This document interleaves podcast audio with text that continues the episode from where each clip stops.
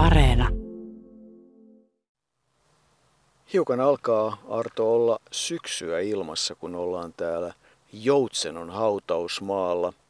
Täällä ei tarinaa olla tehty aikaisemmin, mutta nyt ollaan Paavo Korhosen haudalla ja monestakin asiasta päättelen, että Paavo Korhonen ja hänen menestyksensä, se on ollut Joutsenossa iso asia. Se on ollut iso asia ja, ja siitä kertoo muun muassa vuonna 2000 tuossa kirjasto edessä paljastettu muistomerkki, 5000 kiloa painava spektroliitti paasi, jossa on suurikokoinen halkaistu mitali ja siinä kuvattu hiihtäjä ja hyppääjä. Eli Paavo Korhonen oli yhdistetyn mies ja se saavutus, mistä hänet Joutsenoon on sidottu loppuelämäkseen tai ikuisuuteen, on se, että hän oli yhdistetyn maailmanmestari vuonna 1958, eli kuten lempinimessä sanoo, MM Paavo. Tai Korhos Paavo, miten vain. Todella se oli Joutsenon toinen maailmanmestaruus. Sen ensimmäisen Joutsenoon toi Matti Simanainen painissa 73 kilon sarjassa vuonna 50 ja todella Lahdessa 58 Paavo Korhonen hyvinkin värikkäiden vaiheiden jälkeen voitti sitten sen maailmanmestaruuden, jota on muistettu monellakin eri tavalla. Hänellä on tie, mestarin tie ja niin kuin sanoit tuo Reino Puustisen Paavo Korhosen ystävän taiteilijan suunnittelema muistomerkki, joka silloin vuonna 2000 itsenäisyyspäivänä paljastettiin. Ja tuo M. Paavon patsas, sitä olivat muun muassa Esa Klinga ja Janne Marvaila silloin itsenäisyyspäivänä Hiihtoliiton edustajina paljastamassa. Paavo Korhonen oli tavallaan Heikki Hasun seuraaja tässä yhdistetyn menestysmaailmassa pitkään näytti kyllä siltä, kun Paavo Korhonen uransa aloitti, että hänestä tulee tuollainen ei-mitaliton hyvä urheilija, sillä hän oli Oslon olympiakisoissa neljäs, Korttiinassa samoin neljäs vuonna 1956 mutta sitten tärähti Lahdessa ja se tuli oikeastaan niin kuin aika erikoisella tavalla, koska hän oli aloittanut jo oman talon rakentamisen ja höllännyt harjoittelua, ryhtyi harjoittelemaan vasta tavallaan viime hetkellä. Ehkä siinä oli taustalla se, että siinä tuli sopivasti sitten lepoa ja kaikkea ja ennen kaikkea tuo hiihtokunto, joka hänellä oli hirmuinen, se sitten lopulta ratkaisi sen maailmanmestaruuden. Niin ja kyllä sitä hiihtokuntoa kuvaa hyvin sen, että vuonna 1952 hän oli erikoismiesten kilpailussa 18 kilometrin matkalla 14 ja Holmenkollenilla vuonna 57 15 kilometrillä 9, siis yhdistetyn miehenä kaikkien erikoismiesten joukossa. Ja kyllähän pitkän uran teki, monellakin tavalla voi sanoa, että aktiiviura alkoi ehkä vuonna 1948 silloin ensimmäinen Suomen mestaruus ja jatkui sitten aika lailla sinne vuoteen 62 saakka. Joidenkin lähteiden mukaan ura oli vuodesta 1946 vuoteen 65 saakka, mutta joka tapauksessa Suomen mestaruuden ensimmäisen hän voitti vuonna 1951 ja siihenkin oikeastaan syynä oli Heikki Hasu. Silloin kun hypättiin vielä kolme kertaa, niin Heikki Hasu kaatui kaksi hyppyä. Jos vielä ollaan tuossa mukana tuossa alkuvuosien menestyksessä, niin kyllähän Paavo Korhosen voisi yhdistää sellaisiin tavallaan niin kuin niukkiin mitallitappioihin, kuten esimerkiksi Juha Mieto tai vastaavat, sillä eihän noissa sekä se Oslon että Korttiina olympiakisojen neljäs sija molemmissa jäi eroa pronssiin vain Oslossa 1,6 pistettä ja Korttiinassa 1,2 pistettä, eli äärimmäisen vähän sen aikaisinkin pistelasku mukaan. Kyllä, ja olihan hän sitten mukana vielä sen Lahden jälkeen sen verran innostuneena, että lähti Skuo välin olympiakisoihin, valittiin sinne, oli siellä yhdistyn kilpailussa yhdeksäs, mutta toimi Skuo välissä Suomen lipunkantajana ja kyllähän näitä menestyksiä, Suomen mestaruuden hän voitti 51, 54, 56, 57 ja 60 ja MM Falunissa hän oli vuonna 1954 yhdeksäs ja yksi tärkeä asia hänen urallaan oli vuotta ennen maailmanmestaruutta vuonna 1957, kun hän voitti Holmenkollenin yhdistyn kilpailun ja se on tietysti Norjassa kova juttu ja kyllähän monessa haastattelussa ja valokuvassa pitää sitä kuninkaan kannua esillä. Se on ollut iso voitto. Niin, hän oli kolmas, ei norjalainen, joka sen kuninkaan kannun sai, eli häntä ennen oli saanut Sven Israelsson ja sitten Heikki Hasu, joten – se olikin hyvinkin merkittävää. Kun sanoit tuossa alussa, että Joutsenolle eh, Paavo Korhonen on, on erittäin tärkeä, niin varmasti se osittain johtuu myös siitä, että hän on ollut joutsenolainen alusta loppuun. Ja ensimmäisen kosketuksen tuohon harrastukseensa hän sai vuonna 1936, kun Joutsenoon tehtiin eka mäki Oravaharjulle. Silloin seitsemänvuotias Paavo hyppäsi avaushypyn 16 metriä mäestä, jonka mäkiennätykseksi myöhemmin tuli 41 metriä, mutta se oli ensimmäinen hyppy Paavolle ja siitä hänen tavallaan hiihto- ja mäkihyppyharrastuksensa alkoi. Ja voi sanoa, että ympyrä tietyllä tavalla täyttyi, kun yppyrimäkiä kunnostettiin niin, että se vihittiin uudelleen vuonna 1963 ja silloin avaushypyn hyppäsi Paavo Korhonen, mutta Kuten todettua, niin Paavo Korhonen erityisesti muistetaan niistä Lahden MM-kisoista 1958, jotka olivat tietysti Suomelle silloin todella iso juttu. Väkeä oli valtavasti ja tunnelma oli Pekka Tiilikaisen välittämänä aikamoinen. Suomen yleisradio Lahti. Maailman hiihtovaliot ovat odottaneet tätä päivää, tätä maailman mestaruuskilpailujen ensimmäistä päivää. Hiihtopuvuista väkeä eri puolilta Eurooppaa, jopa valtamertenkin takaa, on viime päivien aikana vyörynyt tänne Lahteen. Tänään on MM-kisojen avajaispäivä. Päivä on ollut yleensä harmaan arkipäiväinen. Pakkasta on viitisen astetta, ilma tyyni. Vain verkkaisesti liput hengittävät Lahden kaupungin tuhansissa saloissa ja täällä uudistelussa kisapaikassa Lahden hiihtostadionilla. Tämä stadion on tällaiseen muotoon nähden erinomaisen sopiva kilpailupaikka ja tässä suhteessa varmastikin maailman täydellisin hiihtostadion. Liput liehuvat, soihdut palavat ja tervavarat höyryävät stadionin edustalla ja portilla. Valon heittimet kurkottautuvat maaliskuiselle taivaalle luoden aavemaisia pilareitaan hämärtyneeseen iltaan. Nyt on juuri sytytetty tehostettu valaistus, joka suuntaa valokeilansa eri maiden edustusjoukkueisiin. Ennen tasavallan presidentin saapumista kannettiin Suomen lippu juhlasalkoon. Kantajina olivat Pekka Kuvaja, Heikki Hasu ja Lauri Valonen. Niin, kun Lahden MM-kisoista vuonna 1958 puhutaan ja Paavo Korhosesta, niin kyllähän se on joka suhteessa mielenkiintoinen tarina. Voi kai sanoa, että se mäkiosuus ei mennyt kaikilta osin ihan putkeen. Ei se mennyt. Joissakin lähteissä väitetään, että hän olisi ollut 11 mäkiosuuden jälkeen, mutta kyllähän todellisuudessa oli 13. Mutta ennen kuin mennään tuohon Salpausselän ja, ja MM-tapahtumiin, niin kannattaa ottaa taustalle se, että hänen hyvä ystävänsä naapurinsa oli Aku, Aku Kiuru, jonka me hyvin tunnemme hänestä, ollaan tässäkin sarjassa puhuttu. Ja Aku Kiurun kanssa Paavo Korhonen harjoitteli kesät, talvet täällä Joutsenossa. Sitä mentiin tuolla sammaleilla ja mäillä ja sukset olivat majassa jemmassa kuusen juurella kesäisin, josta päästiin aina reenaamaan. Me kävimme täällä Paavo Korhosen luona, kun teimme juttua Aku Kiurusta ja muistan kyllä, koska Aku Kiuruhan oli tunnetusti kova puhumaan tuosta pervitiinin käytöstä, niin muistan kyllä, kun Korhoseltakin sitten kysyttiin, että miten se oli, että käytitkö sinä sitä pervitiiniä, niin lopulta hän suostui sanomaan, että kerran otin Akulta yhden ja kyllähän minä sen kilpailun voitin yli kolmella minuutilla, mutta tuskin se oli kuitenkaan sitten pääosassa silloin maailmanmestaruuden tullessa Lahdessa. Mihin tietysti liittyy se hassu yhteensattuma, että silloinkin piti voittaa yli kolmella minuutilla mäkiosuuden jälkeen.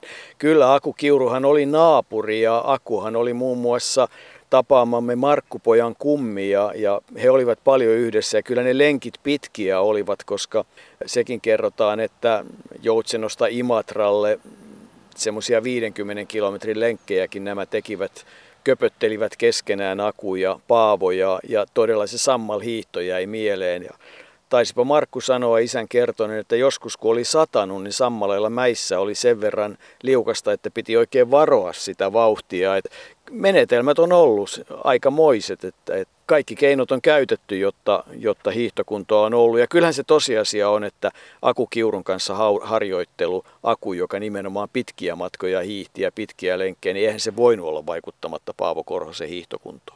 Ei, ja se hiihtokunto ratkaisi silloin 58 Lahdessa, kuten sanottiin tuossa alussa, niin Korhonen oli 13 mäkiosuuden jälkeen ja selkeästi lähdettiin hiihtämään. Siihen aikaan oli erittäin vaikea tietää, kuka lopulta voitti ennen kuin kaikki ajat saatiin pisteiksi ja sitten yhteen. Mutta joka tapauksessa siihen hiihtoon Korhonen lähti aivan täysillä ja Ja lujaa mentiin, koska Heikki Hasuki, joka oli antamassa väliaikoja siellä välillä, niin hän meni vähän sekaisin ja lopulta Korhonen muisteli, että Hasu vaan huuti, että anna Paavo mennä vaan.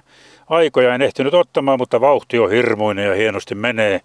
Ja, ja niin se tuota sitten usko siinä lisääntyy ja lopulta Korhonen alkoi uskoa siihen kovaan hiihtovauhtiin, kun Martti Maatela, joka oli ollut mäkihypyssä ykkönen, oli lähtenyt viisi minuuttia ennen häntä ladulle ja tuli selkä edellä vastaan, joten Korhonen tajusi itsekin, että tässä lopulta mennään. Mutta sitten kun tultiin maaliin, niin Pekka Tiilikainen ilmoitti radiossa, että maailmanmestaruuden on voittanut norjalainen Sverre Stenersen.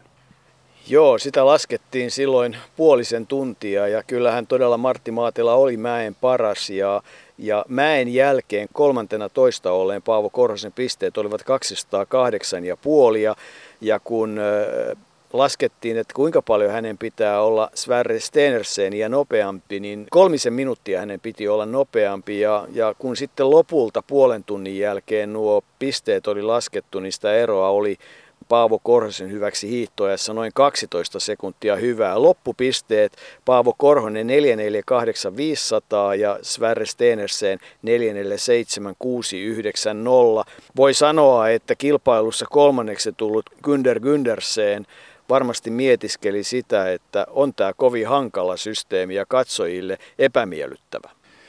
Niin, se laskeminen kesti ja kesti ja tuota, siitäkin on kahdenlaista tietoa, miten se lopulta sitten selvisi se voittajan nimi. Ehkä luotettavin tieto on se, mitä Korhonen itsekin kertoi, että hän oli saunassa, kun sinne lopulta oli laskettu tilannetta varmaan yli puoli tuntia, niin lopulta joku tuli sinne sanomaan, että voitit.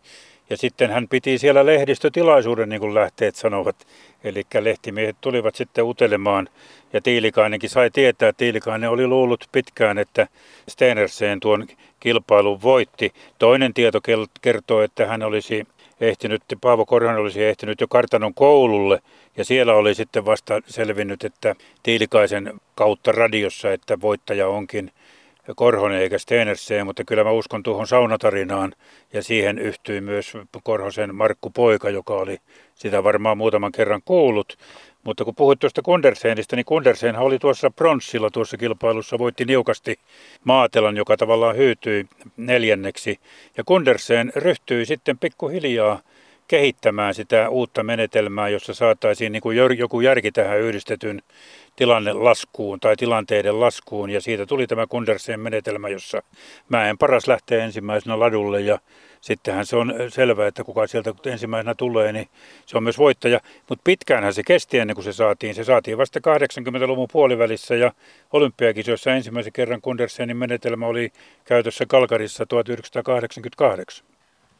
Niin, Günder Gündersen oli vuonna 54 kakkonen ja 58 siis kolmas. Ja 85 Seefeldissä, niin, niin siinä kilpailussahan Jouko Karjalainen nousi 19 sijalta pronssille. Ja kyllähän tämä Gündersenin menetelmä on yksi tietyllä tavalla hienoimpia oivalluksia, mitä, mitä tällaiseen yleisön kannalta voi tulla, että kun ajatellaan ampumahiihtoa ja, ja nimenomaan yhdistettyä ja eri kilpailuita, niin onhan se nyt ihan eri tilanne yleisölle ja kilpailun seuraajille joka välineestä, että se, joka ensimmäisenä tulee maaliin, niin se voittaa. Ja, ja totta kai tilanne voi olla se, että väliaikalähtö mittaa hiukan eri tavalla hiihtäjiä kuin sitten se, että hiihdetään niin sanotusti letkassa, mutta noin yleisön ja meidän seuraamisemme kannalta hieno menetelmä ja siitä kyllä täysi tunnustus Günder Gündersenille, mutta kyllähän se voitto sitten iso asia oli myös Joutsenossa. Sitä juhlittiin ja monellakin tavalla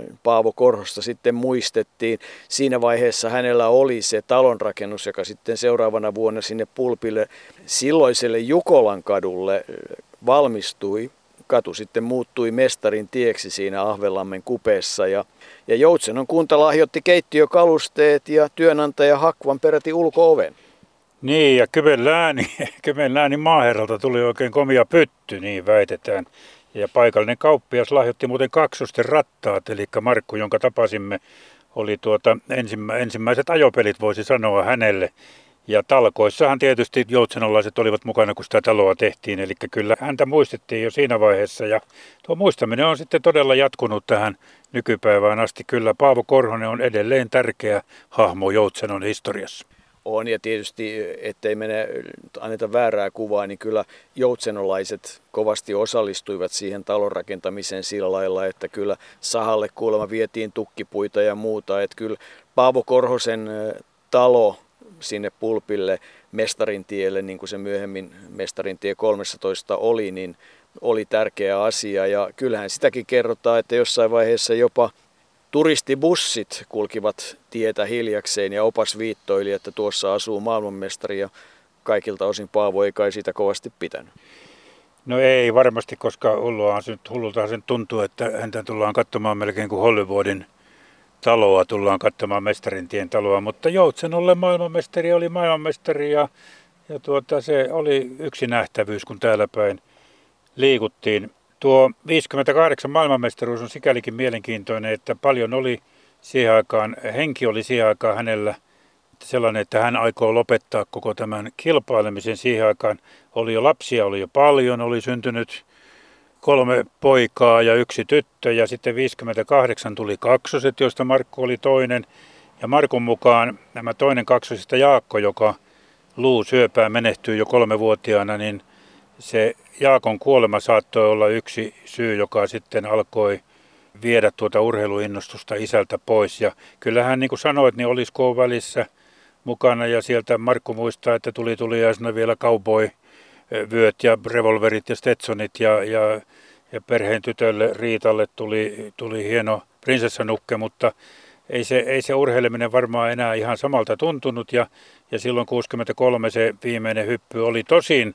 Markku muisti, että kun Huhtiniemeen Lappeenrantaan tuli uusi mäki, niin vielä 67 vuonna isä Paavokin lähti sinne hyppäämään ja kun takalaudasta täysillä ponkaisi, niin akillesjänne katkesi ja se hyppy päätyi vieressä olevaan jonnekin lähteeseen ja siihen se sitten se urheileminen kyllä loppui jollakin tavalla historia toistaa itseään, koska siinä vaiheessa ilmeisesti yhdeksänvuotias Markkupoika hyppäsi kai avaushypyn sitten myös siinä mäessä. Ja joka tapauksessa hyppäsi silloin samana päivänä, kun isä oli ollut siellä hyppäämässä ja mihin se isän ura loppui. Lapsia todella syntyi niin, että Paavo Kalevi syntyi 48, Riitta 49, Pekka 52, Martti 54 ja kaksoset Markku ja Jaakko 58. Ja Kyllähän äh, Paavo Korhosen työura, hän aloitti työt äh, Hakmanin tehtaalla Honkalahdessa vuonna 1944, siis 16-vuotiaana, ja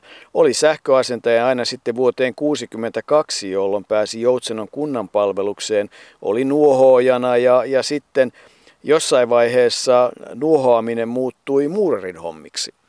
Joo, kun sanotaan, että Paavo Korhonen teki töitä, niin kyllähän nimenomaan töitä teki, että jos sähköasentajasta ensin nuohoojaksi, yhdeksän vuotta kiipeili katolla ja nuohosi, nuohosi piippuja Joutsenossa ja sitten oli pari vuotta Svetokorskissa teki sähkötöitä siellä ja sitten muurariksi. Ja se oli kyllä aika hauska, mikä Markku kertoi, se muurariammatin valinta, että kun hän sai selville, että ammattikoulusta valmistunut poika Kalevi valmistui muurariksi ja kun isä sai selville, että Kalevihan tienaa paljon enemmän kuin hän, niin hän päätti kanssa ruveta muurariksi.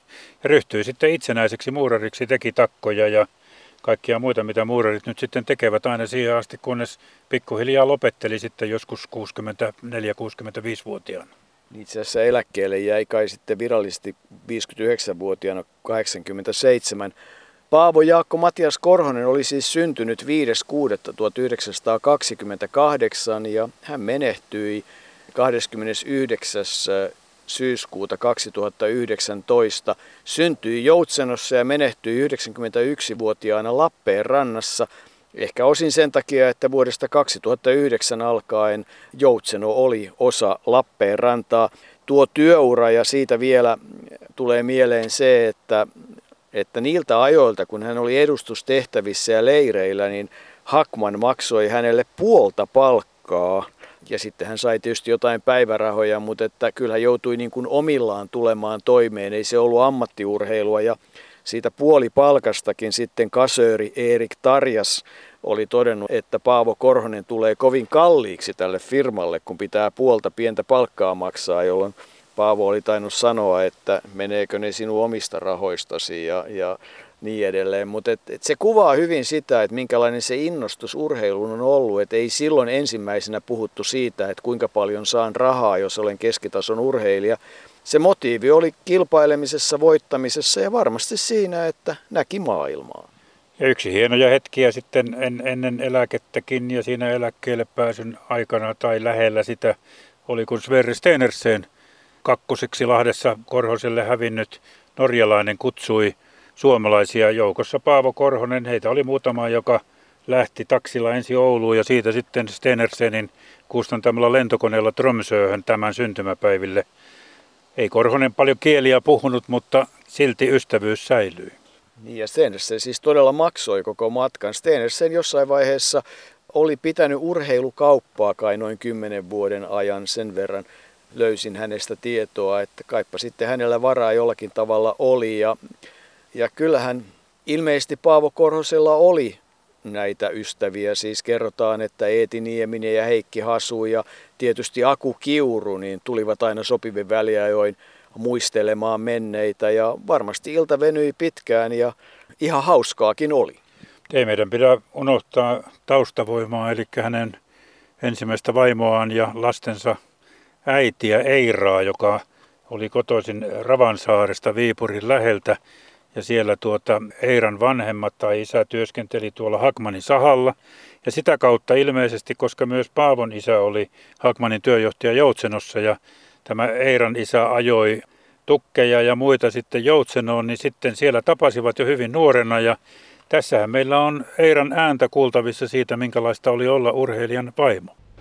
Jo silloin, kun seurustelin tulevan mieheni kanssa, hän aloitti kilpailemisen ja silloin jo jouduin siihen leikkiin mukaan seuraamaan kilpailuja ja muita touhuja. Ja sitten naimisiin mentyä me tiesin hänen jatkavan kilpailemista ja yritin olla hänellä henkisenä ja moraalisena tukena parhaani mukaan. Ettekö te koskaan pannut vastaan? Lähti ehkä pitkillekin kilpailumatkoille. No en muista koskaan häntä kieltäneeni siitä, vaan ainoa mitä sanoin, että ei hän viipysi kauan matkoilla. Mitä mestariurheilijan vaimolta sitten vaaditaan? No tietysti sitä suurta suomalaista sisua ja kärsivällisyyttä kestämään ne kaikki lehtimiesten kirjoitukset ja puheet, ihmisten puheet, jos ei aina niin hyvin ole pärjännytkään. Mm. Ja tietysti käsivoimia pesemään se suuri hikipyykki ja lasten pyykki siinä mukana. Aivan. Ja kun meillä ei vielä silloin kiivaimpana kilpailukautena ollut edes sitä pesukonetta apuna. Niin, että aivan käsivoimin sai tehdä kaiken. Käsivoimi hyrskyttää. Aivan. E, minkälaista silloin oli, kun miehenne harjoitteli tulevaa kilpailukautta varten? Useasti heräsin aamulla ja huomasin mieheni lähteneen jo lenkille. Ja sitten seurasi päivän työ tehtaalla ja illalla, kun tuli kotiin neljän jälkeen, niin alkoi sama leikki. Ja useasti oli pimeää ja sato tai paisto, niin se oli lähettävää, jos meinasi, että kunto nousee. Sitten taas leirit, ne oli eri asia. Siellä sai harjoitella koko päivän. Ja useasti miehellä, kun tuli näiltä leireiltä, niin oli posket kuopalla ja maha selkärangassa kiinni.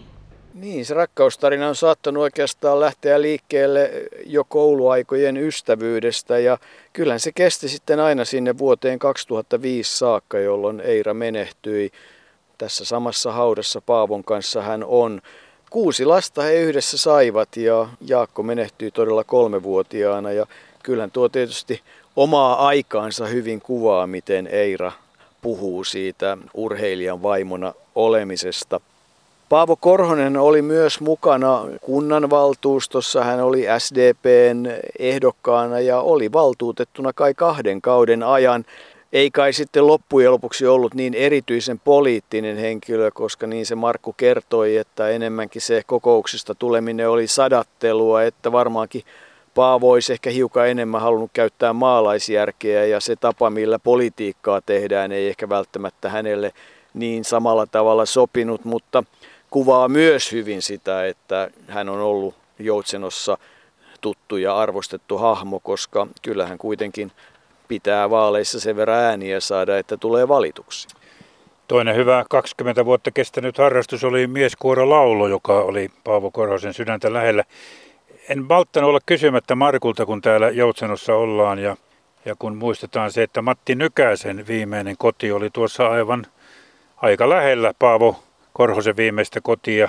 Siellähän Matti Piiansa kanssa pulpissa myös asui, niin kysyin Markulta, että, että näkö, näinköhän isä ja Matti tapasivat koskaan, mutta eivät kuulemma tavanneet, mutta sen sijaan pojista Pekka, joka hänkin on nyt jo edesmennyt, oli ollut ihan Matin tuttava, koska hän hyppäsi veteranikisoissa samalla tavalla kuin Matti Nykänenkin. Ja kyllähän kaikkien tai monen lapsen elämään se mäkihyppy ja urheilu ja hiihtäminen kuuluivat läheisesti. Ja tietysti myös Joutsenon Kullervo, jonka jäseniä kaikki olivat. Kullervo, joka oli perustettu 1914 ja on siinä mielessä merkittävä seura, että vuonna 2014, kun seura täytti 100 vuotta, niin Kullervo valittiin vuoden urheiluseuraksi Suomessa. Ja kyllä Markku muun muassa on ollut voimakkaasti sitten vaikuttamassa siihen Kullervosta irronneeseen tosin hyvässä, hyvissä väleissä jalkapalloseura Kultsuun ja siihen, että jalkapalloharrastus jatkui. Semmoinen muutos tietysti tapahtui Paavo Korhosen elämässä, että sairaudet alkoivat vaivata kovasti hiihtänyttä miestä. Vielä 97 kerrotaan, että hän 70-vuotiaana hiihti noin 1300 kilometriä, että hän teki sen kympin lenkin kävellen tai sitten aika paljon enemmänkin hiihtäen, eli piti kunnostaan kyllä huolta, mutta sydän vaivasi ja jossain vaiheessa hän sitten sai sydämen tahdistimen. Niin, rytmihäiriöitä tuli vuonna 1999 ja sydän sitten tahdistettiin ja se kesti kuitenkin vielä lähes 20 vuotta. Dementia alkoi Markun mukaan vaivata jo siinä 2000-luvun alussa.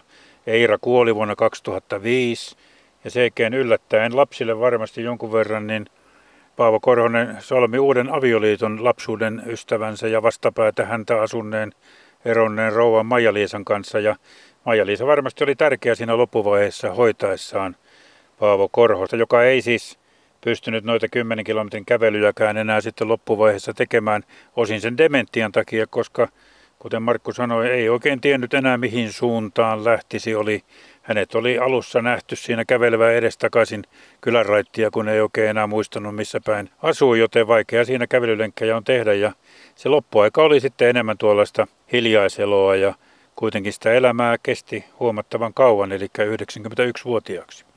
Vuonna 2008 jonkinlaista helpotusta siihen pieneen eläkkeeseen toi se, ja tietysti myös kiitosta se, että hän sai sen pro-urheilupalkinnon 20 000 euroa ja sai sen yhtä aikaa muun muassa Eiles Landströmin ja mäkihypyn maailmanmestari Jouko Törmäsen kanssa.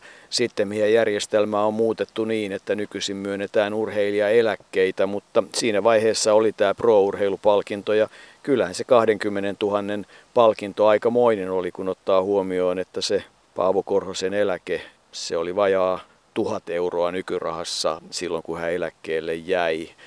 Eli että ei siinä nyt ihan valtavan isoilla rahoilla pärjätty. Monille on Paavo Korhosta jäänyt sellainen kuva, että hän oli tuollainen lupsakka perheen isä. Eihän hän karjalainen itse ollut, mutta hänen vaimonsa oli karjalainen.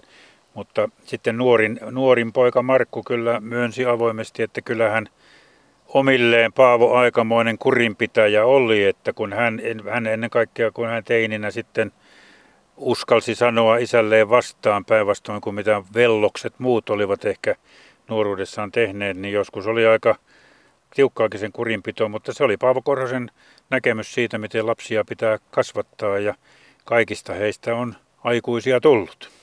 Paavo Korhosen hautajaiset Joutsenon kirkossa ja sitten Pulpin seurakuntatalolla keräsivät väkeä sen, mitä niihin mahtui. Vielä silloinkin vuonna 2019 Paavo Korhosta muistettiin ja kyllä hänen muistonsa täällä Joutsenossa tuntuu elävän ja ihmiset hänestä puhuvat ja häntä muistavat. Maailmanmestaruus vuonna 1958 Lahdessa yhdistetyssä, se ei varmaankaan kovin hevin unohdu.